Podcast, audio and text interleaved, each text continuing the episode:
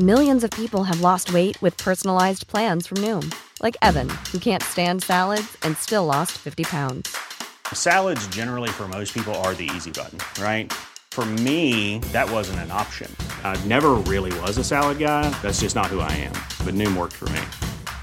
Get your personalized plan today at Noom.com. Real Noom user compensated to provide their story. In four weeks, the typical Noom user can expect to lose one to two pounds per week. Individual results may vary.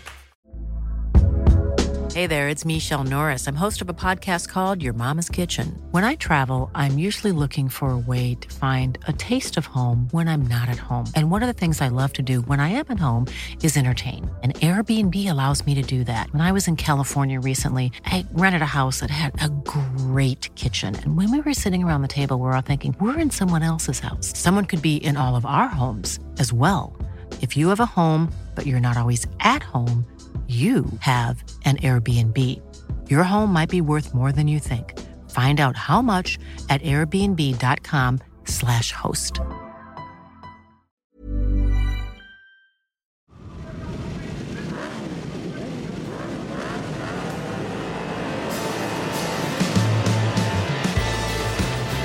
Hello there, Greg Haynes with you, and welcome to episode number 81 of the Full Throttle podcast from Eurosport. It's all about bike racing, and would you believe it? It's the 1st of June.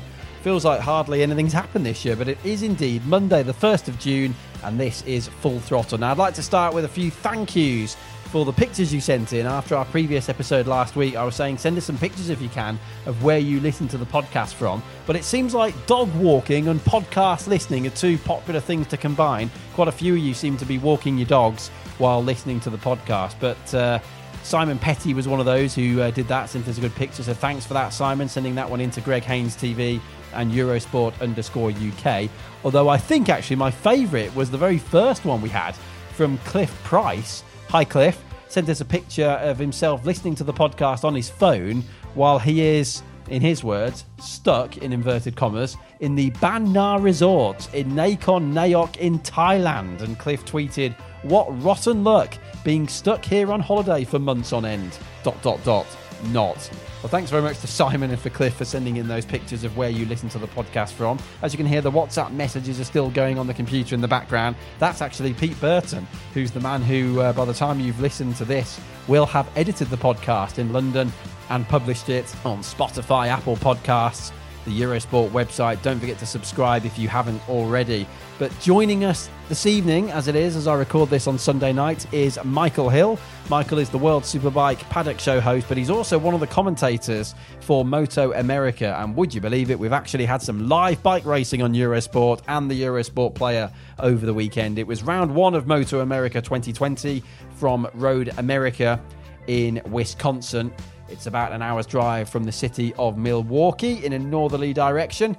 And crucial stuff because everybody else in the world of motorcycle racing, motorsport, and probably sport in general will have been watching Moto America to see just how things worked out with the social distancing measures, the fact they were running with no crowd and no spectators, all very much behind closed doors. Michael Hill was in London. He was broadcasting from there, as of course he was unable to get to the States because of the very, very strict travel restrictions still in place. So he's going to bring us all the latest on just how things worked and who to look out for. There's also a bit of chat about World Superbikes towards the end of the show. So it's Michael Brian Hill on this week's Full Throttle. Well, Michael, it's just coming up to half past 11 for me in Barcelona on Sunday night, half past 10 for you, of course, in London. First of all, how's the weekend been? How are you generally? And what's it been like contributing to a live broadcast on a completely different time zone? Yeah, hi, Greg. Uh, hi to everyone that's listening. Uh, I'm still a little bit I don't know. I'm a bit. It's a bit surreal to be honest, because I feel like I've I've lived every single second yeah. of the weekend from the very first free practice session. Um, in fact, even on the Thursday when there was videos and interviews going on, I, mm. I feel like I've been there virtually. It's, it's such a bizarre, uh, bizarre feeling. But no, racing finished about 45 minutes ago. Um, cracking weekend, a really really great weekend.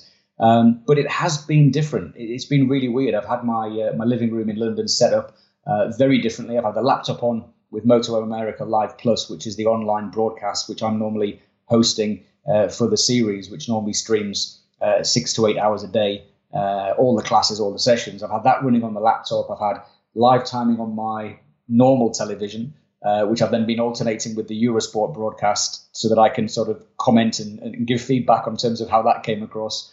Uh, I've had a coffee table full of notes and, and, and sort of uh, entry lists and, and statistics, uh, super folders, or not quite to the Gregory Haynes standard, scattered all over the floor.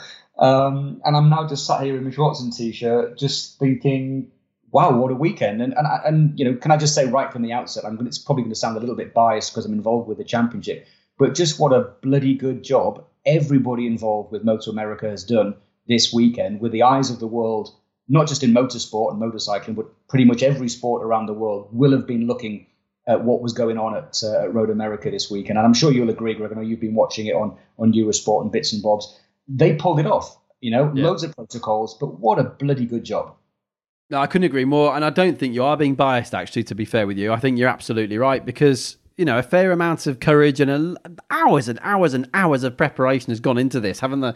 Let's be honest, Michael, so many things could have gone wrong, couldn't they, with this? Whether, you know, somebody was seen on screen not taking the the, the, social distancing measures or whether somebody failed the medical exams or whatever. I mean, and it hasn't gone wrong, has it? It really has gone very smoothly. And you have to feel that Dorna MSV, and as you've said yourself, many other sporting organisations around the world will have been watching Moto America this weekend to see what they did and how they did it.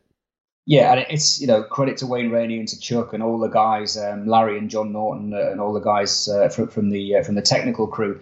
I was involved in a in a conference call a couple of weeks ago where we actually chatted. You know, me, all the commentators, all the broadcasters, all the cameramen, everybody was involved. There's loads of us on a, on a, an online call, and the various protocols and procedures that they put in place from our side uh, to make sure that you know there wasn't you know there was there was limited interaction with the riders. You you will have seen the way that they did the interviews. So mm. you know of course there's been various comments with people going, oh, well, you don't have as many rider interviews. Of course not. There was no fans. There was no media.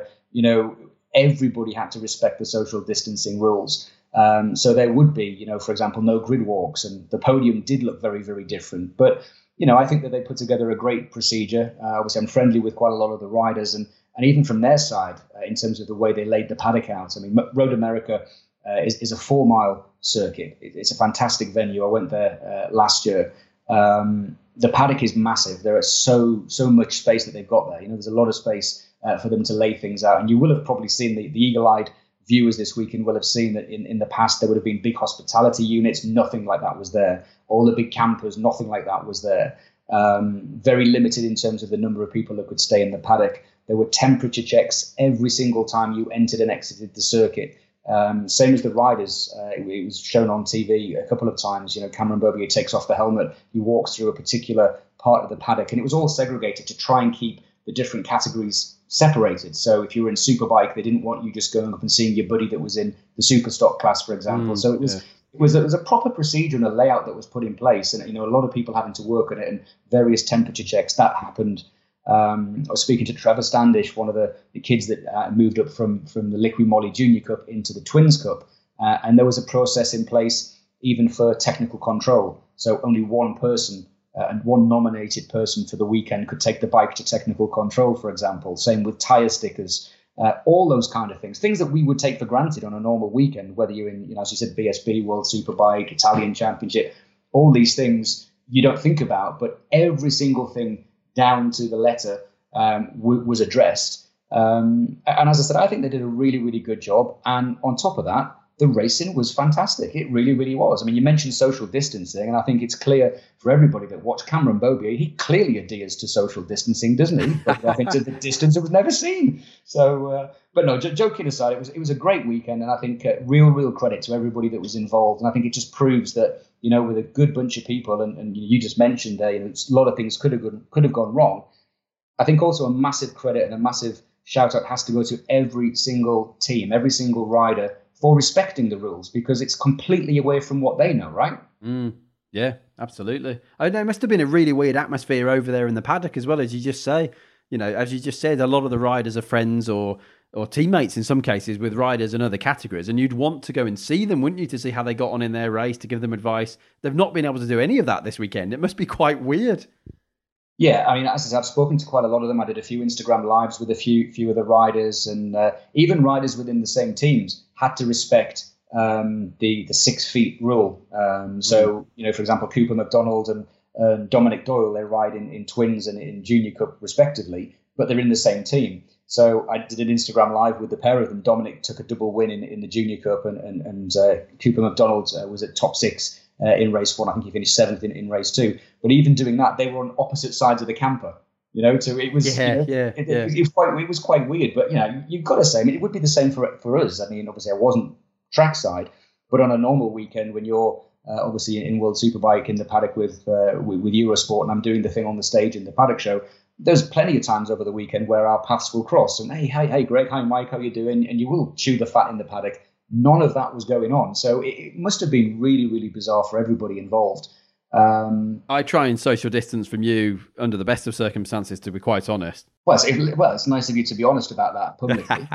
but uh, but no, I mean, j- joking aside, I mean, it's it, it was weird, wasn't it? I mean, it, it was a Yeah, weird yeah. situation, and also when the camera was panning around, um, and you could see empty grandstands, you know, Yeah. and, you know, okay, you maybe not going to get hundred thousand fans turning up at Road America, but you still would get a fair few thousand people turning up. It would be busy. The grass banks would be full of people. There were last year with people having picnics, and the big banners would be up representing whichever team you're supporting. You know, there's uh, lots of other activities, not just at Road America, but um, at all of the Motor America championships. You know, whether it's Wall of Death and the merchandise area and the, the hot pit where fans can go and do all of the, the, the pit lane walks and things, and there's a go kart track. So there's various activities scattered all over the circuit. And let's not forget, it's probably the biggest track that Motor America goes to. It's a four mile circuit.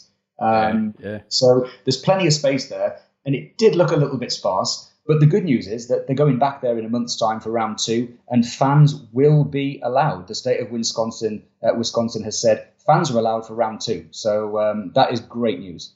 Yeah, I think what's becoming extremely apparent now, of course, for motorcycle racing and motorsport, and really, as you've said, sport worldwide generally, is travel restrictions, isn't it? Because Motor America has now proven that if you got pretty much all your people involved, they weren't all there, but pretty much everyone involved in that championship is based in the States. You have to feel the British Superbike Championship will have an advantage over World Championships later in the year, as most of the people are already in one country, and of course, all of the races are in the same country. But Michael, for anyone who's listening who perhaps doesn't know Motor America quite so well, you've been bringing me up to speed with the different categories. There's five, of course: Superbike, Supersport, Stock Thousand, the Twins, and the Liqui Moly Junior Cup.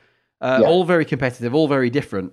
First of all, what are the main differences between, let's say, World Superbike and Moto America? Okay, so I mean, I'm not that technical, but you know, I hopefully know. Well, hopefully know as much as you uh, about the various technical rules. The, the biggest thing from anybody looking in is going to be the tires. Okay, so if we're talking um, the tires, you'll see different stickers. They have orange stickers and white stickers on the bike. But the biggest, biggest difference is that the Moto America Championship uses Dunlop um, throughout their categories. Of course, in World Superbike, it's Pirelli and BSB. Uh, it's Pirelli. Uh, I think there's a few other manufacturers involved in different classes, but predominantly in Superbike, it's, it's Pirelli as a Yeah. control tire. It's not a control tire in Moto America. It's Dunlop. Um, the biggest difference, obviously, from a tire perspective, uh, and funnily enough, I was talking to Garrett Gerloff a lot in Australia about this. Um, the Dunlop tire uh, maybe doesn't have as much initial grip, um, but the grip that you get on lap one uh, and lap two is not going to be too dissimilar at the end of a race. So you're not going to get the massive degradation, the massive drop off of tire. Right. Whereas the Pirelli, uh, as, as Garrett Gerloff, uh, you know, uh, said after his first race in, in Phillip Island, shot off like a scolded cat in, uh, from the back row of the grid, uh, running in seventh place, thinking, "Wow, this is great! I've got so much grip." Five, six laps to go, had nothing less, not nothing left, and his times dropped off. So that's the biggest difference, and we saw that in the Superbike class this weekend. Beaubier starting out, breaking the lap record, uh, and then he was comfortably able to run in the two minute 11s. Uh, I think the lap record went in race two today, actually, a two minute 11.0, which was the fastest ever two wheel lap at Road America. Um, but he was comfortably able to do 2.11.6, 2.11.7 for the, the full race. Uh, where if that was a Pirelli tyre, if we base that on what we've seen in World Superbike, those times would have dropped maybe a second, maybe a second and a half, but you would have you would have noticed the drop. In terms of the other um, major major factors, um, there is no factory team as such. Uh, the the factory team from last year in Yamaha's case and for, for Yoshimura Suzuki, they're no longer there. Uh, they've now combined efforts. So the, the major teams that you see uh, are the M4 uh, ECSTAR uh, Hammer team, which is run by Chris Ulrich, who's a former uh, racer himself uh, a very, very renowned journalist as well, roadracingworld.com. They're also massively involved with all of the safety uh, at the circuits. Uh, there's a, a, fund that goes on to, to raise money for all the air fences and things. Uh, but they are now the official Suzuki um, partner uh, in Superbike, Supersport, uh, and in the Twins Cup as well. Uh, they're running, I think, well, last year they were running the official team. I think they've partnered or they've certainly given bikes to the American racing team for, for Rocco Landers. But in terms of Superbike and Supersport, they're the main team. And then the attack uh, team, um, which was previously running JD Beach and, and historically before that um, Josh Herrin, uh, they have now combined efforts uh, with uh, with Monster uh, to make up a two-rider team with obviously Cameron Beaubier, uh, defending champion, and, and, Jake Gagne, of course, who's back in the championship now with a full a full factory ride. And, and Jake did a great job this weekend with with two podiums every other team there, you know, gets a little bit of help here and there. Um, obviously, Kyle Wyman's um, Ducati team uh, not necessarily receiving financial support, but you know they're, they're getting bits directly from the factory. Uh, there's a couple of Kawasaki's on the grid. Um, where obviously in the World Superbike you get factory teams. Honda, for example, coming back in, that's a fully fledged factory team with full support from from Japan. Uh, you don't, we're not getting that as much now in Moto America. That's the biggest change. But in terms of electronics, the ECUs, very much the same as World Superbike. And of course, you've got people doing a bit of both as well, haven't you? People like PJ Jacobsen, he's racing in the superbike class and in stock thousand, and he's had a pretty good weekend. Of course, we know PJ well, don't we, from his World Supersport days a few years ago?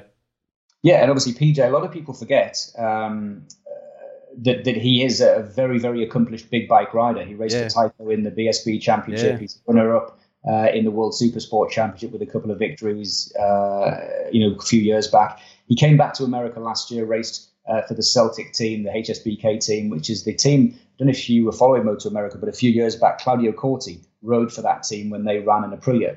Um, so the team's been around a very long time. It's a very, very uh, good team. Uh, they're obviously running this uh, Ducati Panigale V4, uh, which is allowed in the stock class. Now, it's not homologated, I don't believe, in BSB, um, but it is homologated for the super stock class in America. And um, it, the thing is a missile. I mean, he's doing nearly 180 mile an hour on a stock bike. Um, he won won the race. Um, I wouldn't say it was a comfortable win because there was a great uh, fight uh, in, in that super stock race, but he did set the new lap record.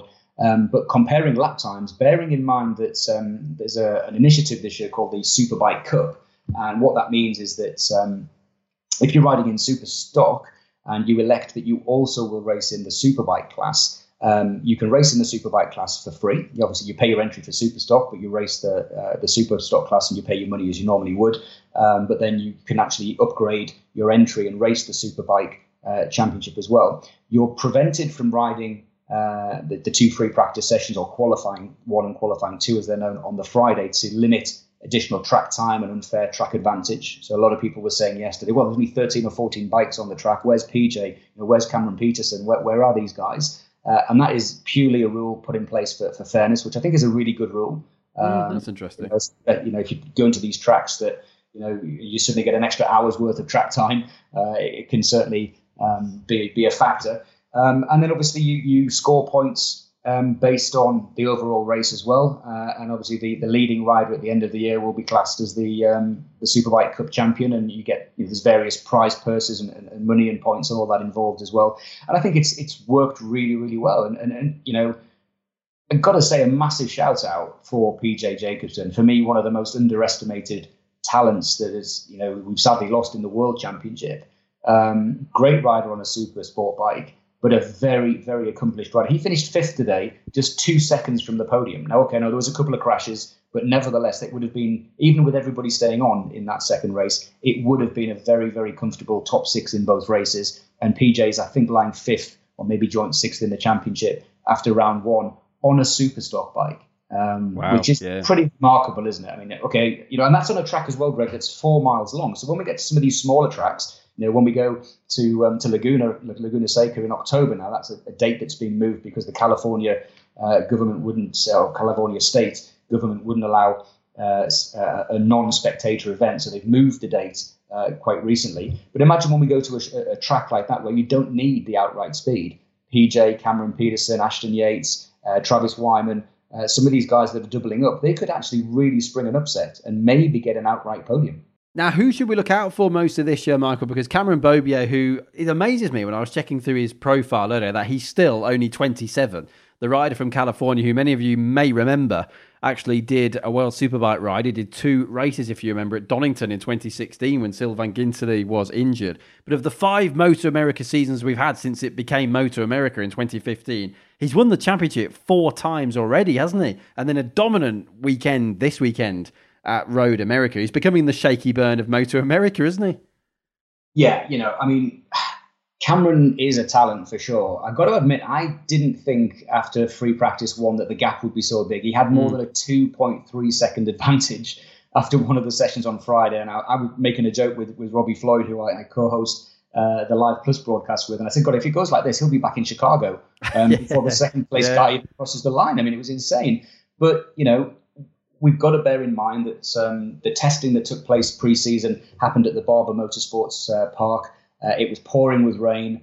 Then obviously the COVID uh, pandemic hit and has you know massively restricted uh, testing. I mean, Jason Aguilar, for example, in the 600 class, hasn't ridden a bike apart from one little test since September at the end of last season. So a lot of these guys in a lot of these classes had no testing. Um, and that is the same for, for the likes of PJ and these guys coming out. You know, obviously Kyle Wyman's done a little bit of work, a little bit of testing at a circuit called the Indy Motorsports Park, uh, which I think was sponsoring him for this event. Um, and he's been quite fortunate to get some track time. But a lot of these guys haven't had the, t- the testing time that they wanted. So I think you know Cameron came out of the blocks really quick. He's been on the R1 Yamaha for well, I think since 2014. I think I'm right in saying um, when he first came into the uh, the superbike class. So he knows the bike inside out. Yes, it's a different team. Yes, it's an amalgamation of different teams, and you know, maybe they don't have all the parts that they need yet. But he's got a base setting to work from. So it didn't surprise me that he was quick. Um, others to watch for, Gagne for sure is going to be one to watch, and he proved that double podium. The Suzuki's historically have been quick. It was a weekend to forget for Toni Elias. Uh, chain came off in the first race, looked all at sea, um, and then slid out of contention in uh, in today's second race. Bobby Fong, the reigning champion in Supersport, he's also no stranger to um, to, to, the bigger bikes. He's actually scored a, a podium in the superbike class on a superstock bike back in 2015, 2016, I think it was, on a Kawasaki. So he can ride the bigger bike. Um, and as I said, the M4 ECSTAR team, you know, and the Yamaha Attack team, they are the two benchmark teams. So those four riders, 100%, you would be looking at. Kyle Wyman, I've mentioned, on the full uh, sort of superbike spec Ducati. Um, he had a great, uh, great weekend. Uh, top six yesterday. Just missed out on the podium by about seven one thousandth of a second today in a fight with Josh Herrin. So Josh Herrin, big big fan favorite, bit of a personality. Um, he's uh, managed to ink a deal with the uh, the Shibi uh, or Scheibe uh, BMW team. Um, it was their local race. Now, again, this is not the same spec bike that Tom Sykes and Eugene Laverty are riding. I, obviously, I haven't been trackside, so I've not been able to talk to the team to fully understand what is under the uh, you know under the, the fairings. But you know that bike to get a podium first time out for Josh Herrin, that will give that team a massive boost going for the rest of the season. Uh, Herrin yeah. will be quick. They've also drafted in Jake Lewis, um, who, uh, of course, rode a Suzuki last year. Not sure he's doing the whole season. He's going to do the next round at Road America. We'll have to wait and see uh, after that.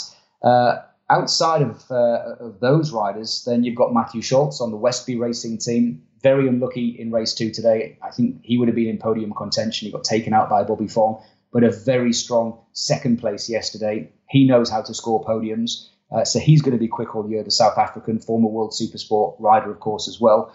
And then if we start looking down the list, there's quite a few other riders as well. David Anthony, the Australian, he's lived in the States for a while. He actually rides for a team called the Fly Racing Team, uh, three rider team with him, uh, Sam Federico, and the British rider uh, Bradley Ward, uh, who is, uh, I believe, I'm right in saying, is the nephew of the late Steve Ward, who was a very, very accomplished Isle of Man TT racer.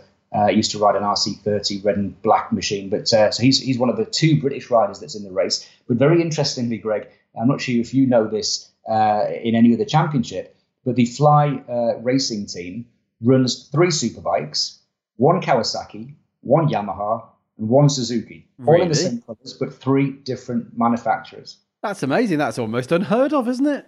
Yeah, yeah. Um, and then, of course, this is obviously going out on Eurosport, so we should give a massive shout out to Max Flinders. who is another British guy, rides for a team called Thrashed Bike Racing. I mean, what a brilliant name for a team. yeah. Um, the only thing you do not want to do is thrash your bike, surely. Absolutely, but it's a it's a canary yellow bike, so it always makes me think of um, of Ed Rendell on the, uh, yeah. the Racing uh, 125 and Moto That's what I call a commentator's dream, a canary yellow bike. Canary yellow, fantastic. Um, uh, he has a new bike for this year. Uh, he got a top 10 today, he finished ninth today um, in, in race two. He's not on the new or the full spec new bike that he was hoping to have ready for the season. Again, lack of testing and things not coming through in time. Um, so he will be very, very happy. So again, I know there's a lot of people that have never watched Moto America before, never seen it before. You know, yes, it's a different championship. It looks very different. The tracks are very different. The whole style of racing there is very, very different. But it's a great championship, and there are British riders out there um, for people to get involved with. Um, uh, someone else to mention, I should probably mention Ashton Yates. He's riding the only Honda uh, on the grid, um, and he is the son of Aaron Yates, uh, former uh, frontrunner in the AMA Championship and former teammate to Geoff May when EBR raced in World Superbike. He is the son of Aaron uh, Yates Ashton, and he's actually scored podiums uh, in uh, in a few championships in uh, in Super Sport, in Super Stock 1000, and the Junior Cup. And he scored 14th place today on the 2019 Honda because yet again the 2020 sorry the 2018 spec bike the 20 uh, no, what, what year are we in, Greg? I'm, it's the, the we're times... in. it feels like we're still in 19, doesn't it? But we're in. We're halfway through 20, unbelievably. Yeah, yeah. Sorry, the, I was going to say the jet lag's kicking in. It feels like jet lag. I've yeah. been up so long all day. Yeah, but yeah, no, yeah. he's on the 2019 Honda because the 2020 bike uh, hasn't come through yet. So I think for, for for him to score his first Superbike Championship points on the Honda uh, in 14th uh, place today is great. And six manufacturers, Greg, in the championship all six manufacturers scored points um, across that's the weekend. Good. That is which is good. really good, isn't it? Yeah, that's really good. You need that diversity, don't you? In any series, there's no good having utter domination. Is no good for any series or any sport, is it? Really? No, I think it's great, and I think you know if you look across all five classes, there were actually five different manufacturers uh, to um, uh, to win races. So uh, absolutely superb. And then obviously, as you said, there's five classes. So um, yeah. you've got the superbike class, you've got the super stock class, uh, which was the only event or the only class this weekend that didn't have a double double header. Um, so at every race in Moto America, the Superbikes, the Super Sports, and the Junior Cups, they always get two races. Uh, the Twins Cup and the Super Stocks, they alternate. So in one race, they'll, the Super Stocks will get two, and the uh, uh, and uh, the Junior Cups one, and vice versa. But interestingly, today uh, and yesterday, um, in terms of all the races that had double races, we saw outright circuit records, with the exception of the super sport class. Um, and the super sport lap record, funnily enough, goes back to a certain Garrett Gerloff in 2017. So uh, they haven't gone any quicker. But in all of those classes, with the exception of super stock, we saw double wins. And I've been racking my brains and very quickly before we started this to work this out. I think that's the first time in certainly three years that we've had double wins in those classes in the first round of the championship. But that's not the true story of the championship because we saw five photo finishes. We saw 10 riders separated by half a second in the last Junior Cup race wow. before I came to record this. So it, it looks on paper, oh, it's, it's the same result. Not at all. We saw some brilliant racing this weekend. Yeah, that just goes to show looking at the results alone does not tell half the story, does it? Quickly before we go, Michael, let's talk about there's two riders in particular I'd like to discuss in this particular show about um, who are competing in Supersport. One of them is Brandon Paasch, who's a name we know very well, of course, from the British Superbike paddock. We'll come to Brandon in a minute. But first of all, let's have a quick chat about Sean Dylan Kelly. Now, he's a guy you know well. I'm yet to meet SDK. Uh, he's 18, isn't he? He's from Florida, and he is just the kind of guy who I can see Dorna really wanting in the MotoGP paddock in the next few years. He's an American. He speaks fluent English, obviously, fluent Spanish. He's a good looking guy. He's very marketable. He's still only 18. He did a wild card, didn't he, in Valencia yeah. in uh, Moto 2 at the end of last year. That's the kind of guy you feel is going places. I remember when Ben Spies joined us in the Eurosport commentary box in Portimao last September, he was one of the guys, Sean Dylan Kelly, that Ben Spies said, watch out for him. He's going places. No, you know what? I've got to say, firstly, um, glad that he's okay because he went down big. Yeah. Uh, first race yesterday, yeah. really big, big hit. He doesn't make a lot of mistakes. And when I was watching that, I was obviously uh, during the live broadcast with, with Live Plus, backwards and forwards on WhatsApp uh, with, with, Robbie Floyd and Roger Lee Hayden, who was uh, co-commenting uh, this co-commentating this weekend. And I said, man, that was that was a big hit. Um, but he got up and he, he was fine. And but you know, to take your point He did do a wild card last year at Valencia for the American racing team. And uh, the American racing team have enlisted this year the services of John Hopkins yes. uh, as a rider coach. And we saw what a great job uh, and a great uh, team that has now become with uh, with Joe Roberts, himself a former podium man and frontrunner in, in, in Moto America uh, himself. finished fourth, I think, didn't he, in the Qatar? Yeah, and he got um, from pole position as well, wasn't from it? pole position, yeah. First American for years yeah. to, to be pole. Um, so I know that uh, that SDK, uh, as he is known, is uh, is very much under that wing. Um, he's a great guy. He really, really is a great. As you said, very marketable, very personable. You know, really good with uh, with the fans. He's liked by everybody in the paddock. The team absolutely love him. Um, naturally talented. Um, he will be one to watch this season. And, you know, as John Hopkins has said, you know, the, the plan and the aim is to try and, and, bring people through. And this is something that Wayne Rainey and Chuck Aksland, who are sort of the masterminds and the people behind Moto America, um, you know, from 2015, the, the AMA Superbike Championship was taken over by uh, the new name or became Moto America. Um, and, and the whole purpose of this championship now, uh, you know, as it always has been, but it's, it's trying to revive and bring young American riders through. So this American racing team, they're also helping Rocco Landers, who's a 15-year-old kid. He was a sensation last year in the Junior Cup. Um, he's now obviously stepped up into twins as well. So there's quite a few riders, not just SDK, that, um, that the American racing team have got their eyes on. Brandon Paasch would probably be one as well, and you know he had a great weekend as well. Um, he did a debut uh, in Supersport last year uh, at Road America, the first event that I was uh, working uh, in that championship, and he, he, got a couple of top sixes. He's on the bike or on the team that PJ Jacobsen rode with last year. He only met his crew chief on Thursday night. Really? really? Went and gets it on the podium twice. Wow, that's amazing. Wow, well, he's definitely going blazes. Maybe he's a favourite for the title this year then. Brandon Paasch, he's also with the Celtic Racing team, isn't he, Michael? Barry Gilsenan's team, who, of course, way back in the day ran Chaz Davies in AMA Superbike and AMA Supersport, actually, as it was. But Brandon, a pretty good weekend for him as well. Yeah, I mean, Brad, sorry, I think um, maybe uh, I wasn't clear. So Brandon is actually riding for, for Celtics. SDK is riding for the M4 ECSTAR team. He's riding yeah. the Suzuki team. Uh, but Brandon, oh, Brandon had a great weekend. He got two second places. He sits second in the championship behind Richie Escalante, who I do have to just point out, first Kawasaki win in Supersport since Leandro Mercado, I believe. Uh, that could be wrong, but I do believe. And certainly since Moto America, or since AMA became Moto America, no, but no Kawasaki has won in Supersport for the last five years. Uh, Sean De, uh, Richie Escalante got the double, um, and he was made to work hard by Brandon Paasch today. Uh, Brandon, of course, he's the reigning Motostar champion, isn't he? I think in BSB. Yeah, he is. Right. Yeah. Um, great kid, great talent, and I don't know if it's sort of out there for, for, for, the British fans, but I do believe that Brandon will not be coming back to the UK. I understand that he has signed now with that team and he'll remain in America with that team for the whole season. Is that off the back of the whole COVID chaos, I suppose? Yes. Yeah, yeah. No, he, he did say that on uh, on one of the interviews that was was broadcast on, on Live Plus. I'm not sure exactly what was shown on on Eurosport. Uh, obviously, we I was watching both, but you know, focusing on the Live Plus broadcast. But um, yeah, Brandon did say the plan is for him to, um, to, to stay and contest that whole championship. Now, whether that means he won't be back in Britain this year, but he did say it was because of everything that's going on. The Moto America Championship is running. That gives him a chance to be on a bike, um, and you can't blame him for that, can you? I mean, no, I know he had no. big aspirations to, to be back in BSB, and I'm sure he will in the future. But you know, if, if, if you're that young and you've got a chance to, to race competitively and, and still get your name out there, you're going to take it. Oh yeah, and another very, very naturally talented guy, isn't he? And again, SDK, Sean Dylan Kelly's 18, Brandon Paasch, I'm just checking, he's still only 19. It feels like these guys have been around for years, doesn't it? But he's still only 19, is Brandon Paasch. So let's watch out for Brandon, who, of course, is from Freehold, New Jersey, over the next few years as well. Michael, the Moto America calendar, you've hinted already that they'll be back at Road America in a month from now, but with fans. Laguna Seca, hopefully, at the end of the year. But there's a new venue on the calendar as well this year, isn't there? Yeah, I mean, just two things. Definitely about the calendar. Um, we are going to be going to to Pitt Race uh, in Pittsburgh. Uh, we're going to be going to Road Atlanta. We'll be going to Alabama, uh, Barber Motorsports Park. But the one that everyone's talking about, and I cannot wait, um, the Ridge Motorsport Park in Washington. Mm. obviously, I've only ever seen uh, little clips on on YouTube.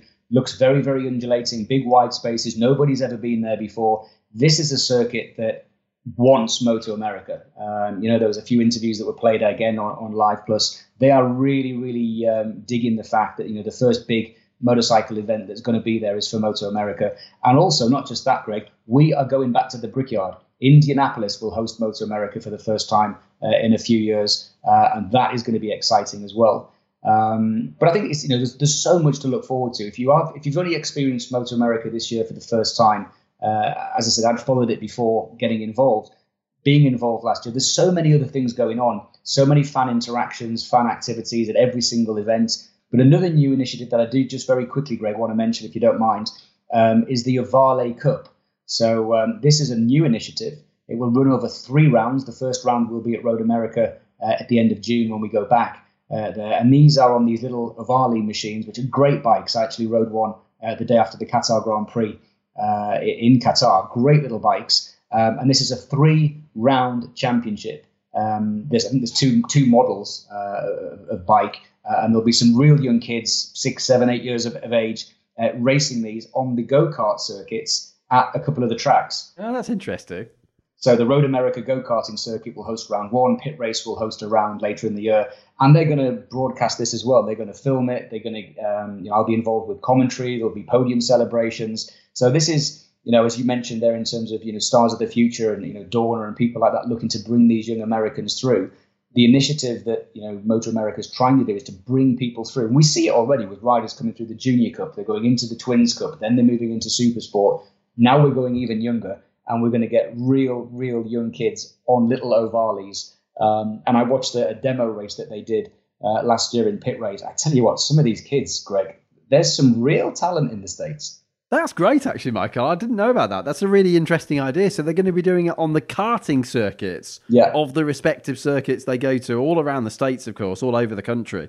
I guess that's brilliant as well because it will allow the fans to really get up close and personal and meet those guys, won't it? And then in years from now, when they become famous and there might be a MotoGP world champion, they'll have a picture with them when they were, what, 10, 11, or 12, however old they are, in this new championship. Yeah, yeah. I think I think there's going to be kids even as young as eight. Um, really? Wow. Some, yeah, yeah. I think there's just. I mean, again, I, I haven't really looked into it because the first round isn't until the end of June, so I didn't do a lot of prep for it. But um, it's a, it's a three round championship. First round is at Road America, and and the Avard. That's great. There's two different types. Yeah, uh, one's a little bit faster, but I'm, I'm sure that there's uh, one where you've got really really young kids, maybe, maybe even seven or eight uh, on wow. these bikes, um, and they're going to do it properly. You know, proper qualifying practice sessions. Um, and I know last year JD Beach was involved at Pitt Race uh, in, in, Pittsburgh International, uh, and on the night what they did is they um, they put the floodlights on, they put the loudspeakers on. I did the commentary we did a podium celebration, and, and the races were maybe 10 laps around the go kart track, but all the Moto America paddock came across. So you had the likes of, you know, Garrett Gerloff, Cameron Beaubier, Mathew Scholtz, Cam Petersen, all just leaning over the wall watching these little kids. It was brilliant, great initiative. Sure. So by the time they get to Valentino Rossi's age, those kids, they will already have well over 30 years of motorcycle racing experience. That's incredible. Yeah, and, but that's something we've talked about, isn't it? I mean, obviously we've travelled around the world together when we've worked together previously, and we've said in the past, haven't we? You know, look at the like, look at Spain, look at Italy. They yeah. start them so yes. young. Yeah, you know. Yeah. Well, it's part of the culture, isn't it? With the way the yeah. weather is in Spain and Italy. You know, we go up and down the coast in Italy, don't we? Rimini, all along there. There's little motorbike and karting and uh, mini moto circuits all over the place, aren't they? Yeah, exactly. You know, and obviously we've got little initiatives now in the UK. I know Peter Hickman's involved with the Varley, and I just read somewhere that uh, Michael Laverty now Laverty, is involved yeah. with the mini bike championship. You know, so the fact that we've now got this in the states, um, it, it's what's it's what's needed, and I think it's, it's it's really great. And I think the fact that you know Motor America are going to bring it in uh, to their mainstream kind of championship that also allows these young kids to you know riders that they may be looking up to and watching racing, whether it's the likes of Cam Beaubier or Josh Herrin um, you know, I mean, Josh Herrin, uh, he posted a video on his Instagram of him high siding one of these Ohvales um, on, on his Herrin compound. And um, I don't know if you, if, if you follow Josh Herrin on Instagram, go and find it. The video's on there somewhere. Um, but these these bikes are proper trick. Um, you know, they, they, they're set up and they've got full suspension and, and everything like that. They're a really, really good good bike. And um, I think the fact, as, as you said, you know, the fact that the fans are going to be able to get involved. You know, there's so many fan things that do happen in Moto America. And, and because it's not massively being broadcast worldwide in the past, I think a lot of people aren't aware of that, you know. Um, yeah. When I remember turning up last year for the first race outside of a World Superbike event, obviously Moto America and World Superbike at Laguna always coincided, but when I turned up at Road America, um, you know, there's all crazy things like walls of death and, you know, all these massive different hot dog stands and you know merchandise stands and all kinds of different things that's going on and meet and meet and greets and all that kind of stuff and giveaways. And Wayne Rainey has got this massive T-shirt firing gun, um, which will take your blooming eyes out if he gets it wrong. But he, he, fires his fires all these T-shirts out of his gun and goes up and down the pit. It's fantastic. It's a really really good atmosphere.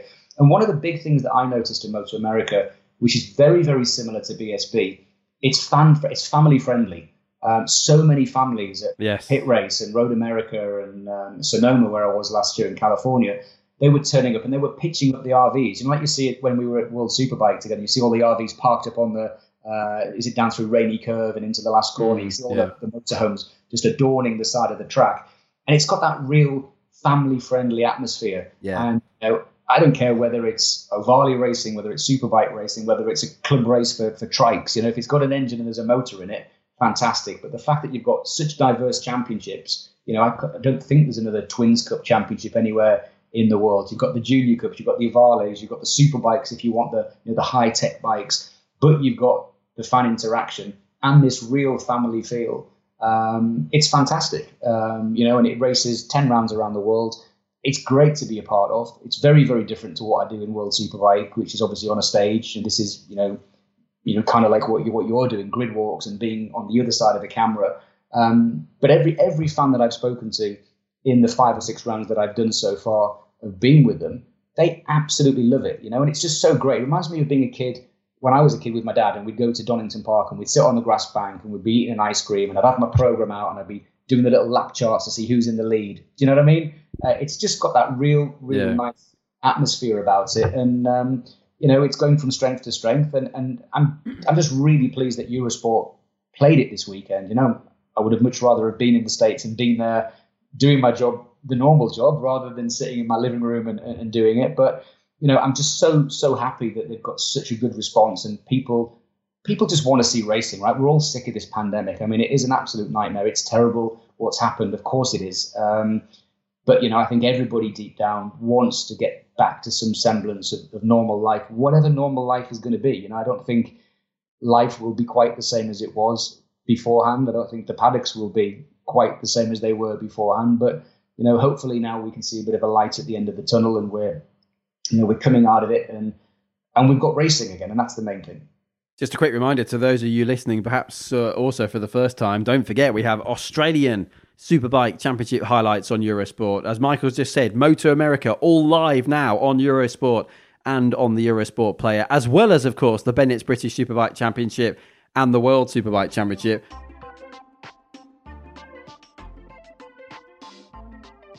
You're obviously well involved in World Superbikes as well. You're well involved in Moto America. We did not have a scheduled American round of the World Superbike Championship this year. Laguna Seca has fallen off the calendar. Whether we get a World Superbike season remains to be seen. Touch wood, we will. However, what do you feel genuinely talking to people in America and people in Moto America and you know about the place generally? What do you feel the chances are of World Superbikes getting back to America in let's say 2021? Because I'm feeling quite optimistic. Oh God, you are putting me on the spot, aren't you? No, obviously I'm not. I'm, anything that I'm saying is not an official Dorna statement. So I just want to put that out there. I'm not speaking on behalf of Dorna or, or anything like that. Um, what I what I can do is obviously answer that in, in the way that you, have asked it in terms of what, yeah. what do people in America want. American fans are passionate about racing. Um, you've seen it when we've been at Laguna. You know, they they they love their motorsport. Um, they want a round of World Superbike, you know, for various reasons that we're not fully aware of. We're not going back to Laguna. Obviously, I know there was a, a lot in the press about the the ownership of the circuit or the ownership of the running at Laguna Seca was all yeah. was all changed. So that was something that was was completely out of of, of people's controls. Um, and that's you know we've talked about that you know previously as well. You know I don't like getting involved with all these keyboard warriors on Twitter that think they know everything. You know there's there's always a reason. Do you, but you know what I mean? There's always a reason, isn't there, why something doesn't happen? And you know it's it's very very easy for people to read between the lines. But if you actually look factually, what happened that you know Scramp uh, which was running WeatherTech Raceway, um, lost that contract and it went to a new a new partner, and and it, it, just so happened that it happened in the middle of a negotiation for a contract. I mean, that, it's you know that's one of those things. Um, looking ahead, you know, will we go back to Laguna? I honestly don't know. I would love to go back to Laguna for for World Superbike. Of course, I would because it's it's a great track. Um, obviously, World Superbikes may not be at Laguna, but Moto America will be in October, as I've said. Um, so if you are in the states and, and, you want to go, or if you've never been and you want to put WeatherTech race on your on your uh, on your bucket list, you can still fly out for Moto America in October. But um, if it doesn't go to, to, to Laguna and we do go back, obviously there are circuits that have historically raced uh, World Superbikes, haven't they, uh, in the past? And there's mm. other circuits that would be certainly up to homologation, whether it's COTA or Indianapolis or uh, Utah or Miller Motorsport, as it was known. It's now called Utah Motorsport Complex. So they've all held uh, World Superbikes in the past. Um, but there's other tracks as well, right? I mean, we've got the Ridge Motorsport Park. I don't know what uh, what that's like, what facilities are there. You've got Barber Motorsports Park, which is in Birmingham, Alabama, um, which by all accounts is a fantastic venue. Um, they've got a corner there called Charlotte's Web, and right Have on they? the inside, yeah, and right on the inside of the corner, there's this great big statue of uh, of a giant spider. Oh wow! Oh, that would be great. I'd like to see Jonathan Rea and co going around that one then. Yeah, and there's and you know, and certainly the Barber Motorsports Park. There's a massive museum there and things like that. So, you know, on, honest answer, Greg, is I honestly don't know. Um, you know, right now we don't even know, you know, how many races we're going to have, if we're going to have any races at all in any championship. So I, am like you. You know, I want to go racing again. I want to be able to get back and do my job. I want to, you know, be back meeting the fans and, and watching some great, great racing, especially after such a great start in Australia. You know, it's the, you know, it, it, it seems. It seems like last year. It just seems forever Yeah, ago. it's weird, we were in isn't it? Australia and having such a great start to the season. Um, you know, so I hope for everybody involved that we, we do go racing again in the World Championship. Uh, I hope also for for the BSB fans. You know, I love BSB as well. It's a great championship. So, you know, I think the fact, as, as I said at the beginning, you know, massive massive hats off to, to Moto America for getting racing up and running again. It's been proven that you know if you put the measures in place and your your staff, your personnel, your riders, your teams, if they all respect to the letter of the law what they can and they can't do, you can run an event. Because you know I do know that the, that there were various health and safety people there throughout the weekend, um, and at any point if something went wrong, they could have closed the event down within a heartbeat. So. Um, I know that there was a team of people there checking that. So, as I said, Motor America have proven that it can be done.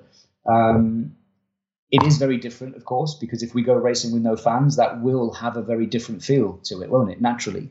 Um, but yeah, I'm, I'm sure I speak for everybody that's listening. We want to go racing. We want to see racing. And me, uh, uh, uh, from my point of view, would I like to see World Superbike back in um, in America? Yeah, absolutely. Um, whether that's at Laguna or not, I don't know. Um, but I'd like to see some of the old, the older tracks, or some some countries that we haven't been to. You know, there's some great tracks around the world. Let's go back to Hungary, or let's go to the Slovakia ring. I don't know, spice it up. Yeah, Japan would be a good one as well. I was also thinking if you don't get your paddock shows this year, if everything is behind closed doors and perhaps we don't get any commentary at all, maybe you and I could have a chat with someone like Stuart Higgs and go and set up a vending stand at BSB and we could don our hairnets and sell hot dogs and burgers and various beverages and things like that with a sort of commentary twist as you know as we hand out the food that could be a good idea As, as long as there's going to be steak and chips uh, for sale, I'm in. you never know we'll have to get on the phone to Stuart and see what he thinks he'd probably go with it Yeah, that's true. Hey, do you know what? You, you, my little brain's going. Uh, I won't go to sleep now, mate. That's the problem. and he's gone Yeah. for the hot dogs and he's no he's gone for the burger He's dropped the fries. He's lost it. He's lost it in Exactly. between the salt and the vinegar. What is going on? there is ketchup all over the counter. Anyway, on that bombshell, I guess it's probably time. You can tell it's late, can't you? It's just past midnight for me and just past 11 for you. But yeah, Have you jokes. actually done any work today? jokes- That's the question I want to ask. Have I done any work today? Yeah. I have actually. I've been planning for this podcast and been writing some stuff for Motorcycle News. So, uh, quick plug for that. Actually, watch out for the newspaper going So you out wrote on down Wednesday. about five questions. So you wrote down about five questions and thought, right, Michael will talk for forty-five minutes. That's my job done. Tell you what, you're a part timer, you aren't you? Tell you, call yourself a professional. Michael, there's some, there's some quality reports going out in this week's MCN. There's an interview. There's two features with Stuart Higgs. Actually, there's um, uh, what else? There's stuff about Moto America. Uh, there's some stuff about uh, actually. There's some interesting quotes from Guim Roda at Kawasaki in terms of Alex Lowes having already re-signed and Jonathan? Rea yet to to cut you off, re-sign. Now that that is great. I, I, you have to think Alex Lowes' Phillip Island really did just spur them into taking up the option on that one plus one contract there. Yeah, do you know what? The funniest thing about that is I was talking to Alex um, when we got back because Alex was on the same flight as me to Qatar because he was obviously going to watch Sam. Well, that's bad Uh, luck for Alex. him- yeah, I said to him while we were um, uh, while we were waiting for our baggage, and I actually I said to him, I said, mate, I said, I'm so sorry, I said, but I was doing the commentary with with Troy Bayliss in the paddock show, And, and I asked Troy just outright, you know, before the race started, who's going to win this race? And Troy Bayliss um, turned around and said, Alex Lowes. And I said, just, and I didn't mean it to come out the way that it came out, but I was like, are you having a laugh? Have you been watching testing? Do you know what I mean? Because I was. I, I he, he, had a couple was, of crashes, didn't he, Alex? And he didn't yeah, really seem like he was on the pace. Uh, Alex knows me well enough to know that I didn't mean it like that, you know. But it was just, it was so so funny that you know, as as a former world champion, and Troy Bayliss is looking at that, going, yeah, for me, he's he's on rails, he's on rails, you know. Yeah. Especially after obviously in that race when uh, when Toprak's bike uh, stopped or ran out of fuel or whatever uh, it was that would happen. Yeah. But yeah. what a cracking start to the year for, for Alex, and I'm so happy for him because you know he's he's worked so so hard and and he goes under the gone under the radar a little bit, you know, and you know he did have a few crashes, and I think it's really unfair as well because people used to tar him with the British, oh, you're crashing all the time. You know, a lot of the crashes that Alex had used to happen in testing, not necessarily races. Well, know? I think even Alex would admit, though, to be fair, that in the races he was crashing all the time at one point, wasn't he? In the early days with the Suzuki, um, but you're right, a lot of them were in testing and not actually in the races. Yeah, you know, and, I, and that's you know that's what, what's the, the, the quote that it might have been James Whitham or Shakey or someone said um, previously in a, in a commentary, it might have even been you, Greg. Oh dear, oh dear. You can stop a fast rider from crashing, yes. right? you can't yeah. make a slow rider go fast. Yeah, exactly. You know what I mean? So I think you know, and let's not forget, Alex has you know, still got many many years to go, right? You know, so the, the confidence that he's got coming from Australia. You know what, what's what's a big shame for me on the, the coronavirus thing is how good would it have been to, to have that race two weeks later in Qatar? Yeah. What well, would well you and I did that video, didn't we, on YouTube yeah. in um, in Jerez for preseason testing? And that's one of the things we were most excited about, wasn't it, this year? The fact the calendar was so different. Qatar yeah. after Australia, then Jerez earlier in the year it would have been cooler. We didn't know what was going to happen. Aragon happening around this. Well, in fact, we would have just had Aragon, wouldn't we? I think last weekend. Um, yeah. And in the end, of course, the whole thing has gone to pot, really, hasn't it, so far? Yeah. No, I mean, I think it's it, it is just it's it's crap, isn't it? It really is crap. It's just it I, is, yeah. everything that we've we're gearing up for. And obviously, we we did the test at the beginning of the year, and, and there was so much excitement. Um, it, it, was just so surreal getting off the plane from Qatar and coming back, and the whole world stopped. But yeah. you know what? It's you know, anyone listening now, you know, I, I do, I'm not massively into, well, I am into politics, but I don't like airing my political views. But you know, what I would say is, mm-hmm. you know, for anyone that's that's listening, and this is the only probably most political you're ever going to hear me is, Ooh. No, no, but I think I think it's important that we say it, right? Because a lot of people are going to listen to this to, to listen about Moto America and racing, yeah, and yeah. we all want to go racing. You know, everybody's talking now. We can go back to football, and, and horse racing is going to start again, and things. You know, like where I live in central London, there's a park right opposite where I live and there's people having barbecues and, and in the duck pond and all kinds of stuff. And it's like, you know, we're not out of the woods yet. No, no, you're right. I mean, I think some people have been taking ridiculous liberties, haven't they? Yeah, I mean, my big concern is that you know we've we've now seen that it is possible to run behind closed doors. I, I stress again, I don't want to be behind closed doors. I want to go back racing. I want to do my job as you do, and the riders want to go and race bikes, and the fans want to be there meeting their heroes and watching the racing it's only, and I can only say this really from a from a British perspective. I know you're in Spain, and it might be a little bit different. But there are some idiots in this country, right? there right, are some yeah. absolute lunatics in this country that, you know, whether you agree that the lockdown should be lifted or it shouldn't be lifted, the worst thing that can happen for us as motorsport, motorcycling fans hmm. right now, especially for racing in the UK, you know, the amount of people that message me every week, is World Superbike going to still happen in, in the UK? Is BSB going to still happen? I'm sure you get asked that all the time. Yeah. You know, the answer very simply if these idiots continue being idiots, is no, it's not going to happen. So all I would say is, and this is the only political thing I'm ever probably going to say. You are right. Ever is, you know, just let's let's not get too carried away with this. Yeah, stop you know, messing if, if around. The first couple of races have to happen behind closed doors. I'd rather be behind closed doors and still working in some remote way or a different kind of way than it all having another spike and we don't go racing at all in 2021. Yeah, I, I, do completely agree. I was laughing there at the way you said that because it was funny, Michael. Let's be honest, but you are right. Um, you are right because if there if there is another spike, that's it, isn't it? 2020 will be a complete write off, and there's some fears it will be anyway. But if there's another spike, we can forget it, can't we?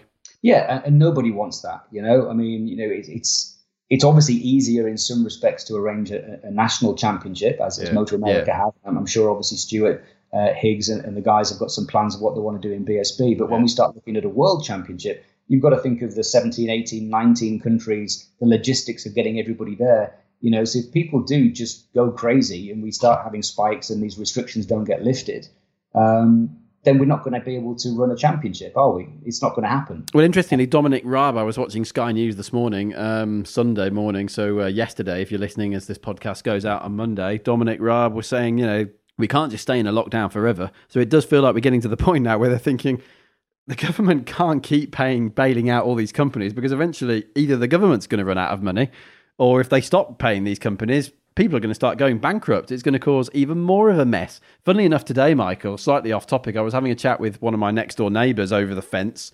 Um, as you do. As you do, and it really is over keeping distance at the moment, which we were obviously doing. But he worked for a big cruise company, and they also have flights. And he said they've just had to get rid of, and and I quote, eight thousand people. If you think of all the That's people that work on the airlines and on the cruise ships and in hotels all around the world. Apparently, there's people who are now being employed or already working for hotels having to go around hundreds and hundreds of empty hotel rooms testing all the taps just to make sure everything's still working. Because there's going to be a load more problems when we do get back to, in inverted commas, normal. Um, so the least we can do is limit the damage while we are in these circumstances, I think. Yeah, for sure. And like I said, I mean, you, you touched on it earlier on. It must have been so surreal and weird for everybody involved in, in Road America this weekend because everything was different. Foreheads and temperatures being taken every time you go through different sectors of the paddock. You know, not able to have hospitalities, no on-site catering. It, it's you know, mm, yeah. and you know, we, we want to go racing, but it's got to be done correctly. It's got to be done safely. Otherwise, we run the risk of then not having anything in 2021, and that's just that's a nightmare, right? Nobody wants that. Yeah, we'll just have to see what happens. Of course, there's plenty of talk around at the moment of World Superbike having another six rounds or so. The general belief is we'll have rounds in Spain, the three Spanish venues. Uh, Portimao should be in there, Misano, perhaps, maybe Donington towards the end of the year. Uh, I have my doubts over Assen, I must be honest, but we'll see. MotoGP, of course, there's still this plan being floated for Jerez. Uh, in late July, moving into August. Uh, Formula One's all up in the air, isn't it? They're talking about Austria, maybe Hungary. Don't know what's going to happen with Silverstone. Uh, and BSB, it seems like we are going to get a BSB calendar going out. Uh, either I'd say probably not this week. I think maybe next week or the one after. We'll have to see. But oh, that's good. Yeah, which is good, isn't it? And as we've already said, you have to feel BSB with MSVR running or owning many of those circuits do have a better chance than most of the international world championships because the majority of people are already in the country and all the races are in the country. But it's just been a nightmare, hasn't it, Michael, for everyone? And so many people in our industry, ourselves included, are freelance as well. And it's just been a decimation of, of everything, people's bank accounts, especially. But it, it is a mess, isn't it? It's a real mess. And we need to get back on track as soon as possible um, because things are falling apart. Well, we do because I was meant to go for a for a, top teeth polish, and that's out of the window now for 2021. so, uh, oh, so that's stupid. That with the amount that costs, it's going to take until 2024 before you can go and have that again. Yeah, just just one question. I've got to ask you. I know we're talking; it's going on and on and on, but it always happens when we start chewing the fat, doesn't it? We always just start veering off on, on different tangents and talking. But I find it quite interesting, and, mm. and obviously you're closer to, to the BSB Championship now than than I maybe am. Mm. Um, there's a lot more categories, of course. It's, it's obviously you know five categories in Moto America, but they're running at a circuit this weekend that was you know I don't know how many square um, acres it is, but it, it's massive. Yeah. Um, but you know, loads of space for them to space everybody out. Um, obviously, World Superbike has, has three classes. Um, same with, with MotoGP. So you would like to think, you know, they can probably stagger and move things around in the circuits we go to. There are some circuits in the BSB Championship that we go to that are, you know, let's see, Cadwell, for example. Yes, it's an MSVR circuit, but if social distancing has to still be applied, you know, will that affect the number of races and categories? I, I mean, I'd like to think not. I hope not.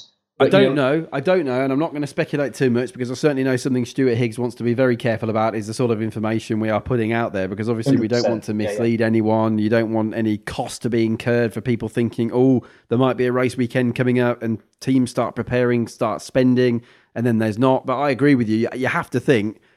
I I, all the indications that have been suggested to me from various people is that Cadwell Park probably, unfortunately, will not be on the calendar this year. And I think the same goes for places like Phillip Island. We've just heard that the Australian Motor GP's been yeah, called off. Island, right? But yeah. but that's another problem as well, Michael. The Australian border.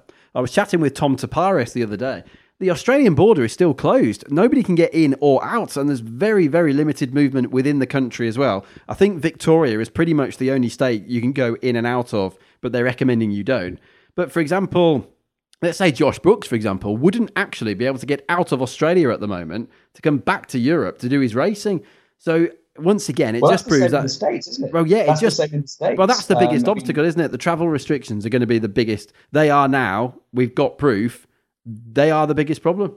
Yeah, yeah. and I think Stuart. To be fair, I was speaking to Stuart myself on, on WhatsApp a couple of weeks ago because he's obviously involved in Moto America as well, and, and we were talking. I was talking to him about which way are you going to go in, how are you going to get there, and we both concluded actually, you know what, it doesn't matter whether you're going in um, uh, as a tourist, as a fan, or whether you're going in like like us as, as, a, as a worker uh, with a tu- with a with a working visa. Um, the the clear rule from the uh, American Border Security is we don't care whether you're a tourist, whether you are a working visa, whether you're a resident. Unless you have a valid reason for coming in, you ain't coming in. and when I actually spoke to the embassy, that's one of the reasons I had to do it remotely and work work in London is the fact that you can only enter. Well, if you're on an ESTA, you can't enter full stop. So that's that's a given. Um, if you've got a working visa, like like I've got a visa to, to obviously work and to present, um, that means nothing under these pandemic regulations. If you're a, a sportsman or you're a singer or you're an athlete, that means nothing. You can't get into the country. Even Um, celebrity Michael Bryan Hill. yeah, even even with a flash of the gnashers to uh, to the to the, uh, to the beautiful people uh, at immigration, the answer would have been no. Um, and and I even I even spoke to uh, to the airline that I was flying with with British Airways, and they said, um, "What are you traveling on?" And then give them the details of the visa. Oh yeah, we'd let you on the plane. And I'm like, "Oh great, I can go. Happy happy days." And then the woman on the phone said, uh, "Until you arrive, at which point they'll turn you around and put you on the next plane straight back." And I'm like, it doesn't make any sense. And she's like, yeah, well, we can't stop you getting on the plane because you're not traveling as a tourist. But when you get to the other end, they won't let you in because there's a very clear rule that says uh, unless you're married, unless you've got kids, unless you're in the military, unless you've got a fiance or a child in that country, you ain't getting in. Well, come on, Mark. You've got a load of options there. Go and have a child, or get married, So or steady, join, my mum might be listening to this. join- join the army. Come on. Yeah, but no, jokes jokes aside, it's a right mess, isn't it? It is a right mess, and I think a lot of people, ourselves included, it's been pretty depressing times, hasn't it? Um, let's just hope, let's just hope people learn something from this, and that life may be a little bit better moving forward. Yeah, and let's leave it on a really positive note. And the fact is that Moto America pulled off the first ever race behind closed doors, and it was bloody fantastic. I've enjoyed every minute of it. Yeah, I think it's great. It's great for Moto America, and obviously we've been making a few jokes here, but the truth is that's very, very promising now because, as we said at the top, everyone would have been watching that, and that's great hope now, isn't it, for everybody in not just motorcycle racing, not just motorsport, but sport in general.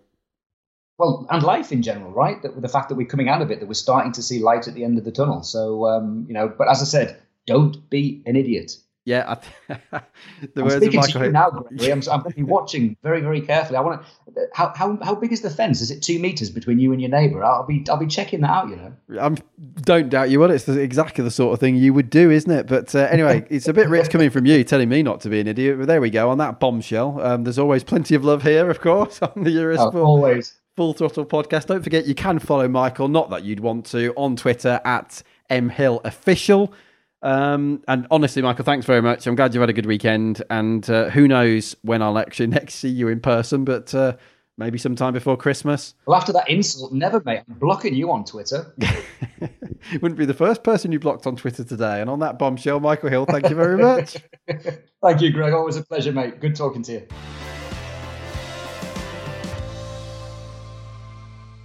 Well, I've literally just finished recording the podcast there with Michael, and we've had some breaking news. So we're going to quickly go back on the line on Skype to Michael Hill. What's happened? Well, you were taking the mick out of me saying I was a part timer and not working, and we just finished recording, and I switched my uh, phone back on, and it flashes up. It Like, was you who was taking the mic of me, if you don't mind. well, yes, it's, it's all, all all much of a muchness, isn't it? But uh, joking aside, uh, yeah, my, my mobile uh, lights up like Blackpool illuminations with some breaking news, and that is we were obviously talking about Brandon Paasch, uh, what a great weekend uh, he had had, and he did have a great weekend. Uh, but the news uh, coming from Road America tonight is that Brandon Paasch has been disqualified from race number two for having an underweight bike, which means he loses the 20 points from today's race. And it also means that Jason Aguilar uh, or the, um, moves up into into a podium spot, his first ever uh, podium. But uh, Brandon Paasch, unfortunately, uh, has been disqualified from race two. Well, thanks to Michael for that update. Great news for Jason. Bad news, though, for Brandon. Brandon Paasch, who we know, of course, from uh, Motostar, as Michael said during the podcast, the final ever Motostar champion in the BSB paddock last year. Bike underweight, disqualified from that second race. Bad luck for Brandon, but a great weekend nonetheless. Thanks again to Michael for that update at the end and for the podcast in general. That's all then for now. Many thanks from Greg Haynes. Please, as I said, subscribe if you can to Full Throttle from Eurosport. We're on Spotify, we're on Apple Podcasts and other podcast platforms as well. We'll be back in the very near future with more news from World Superbikes, British Superbikes, and the other racing championships on two wheels around the world. Stay safe, stay calm, don't be an idiot, as Michael Hill said. we'll speak to you very soon. Bye for now.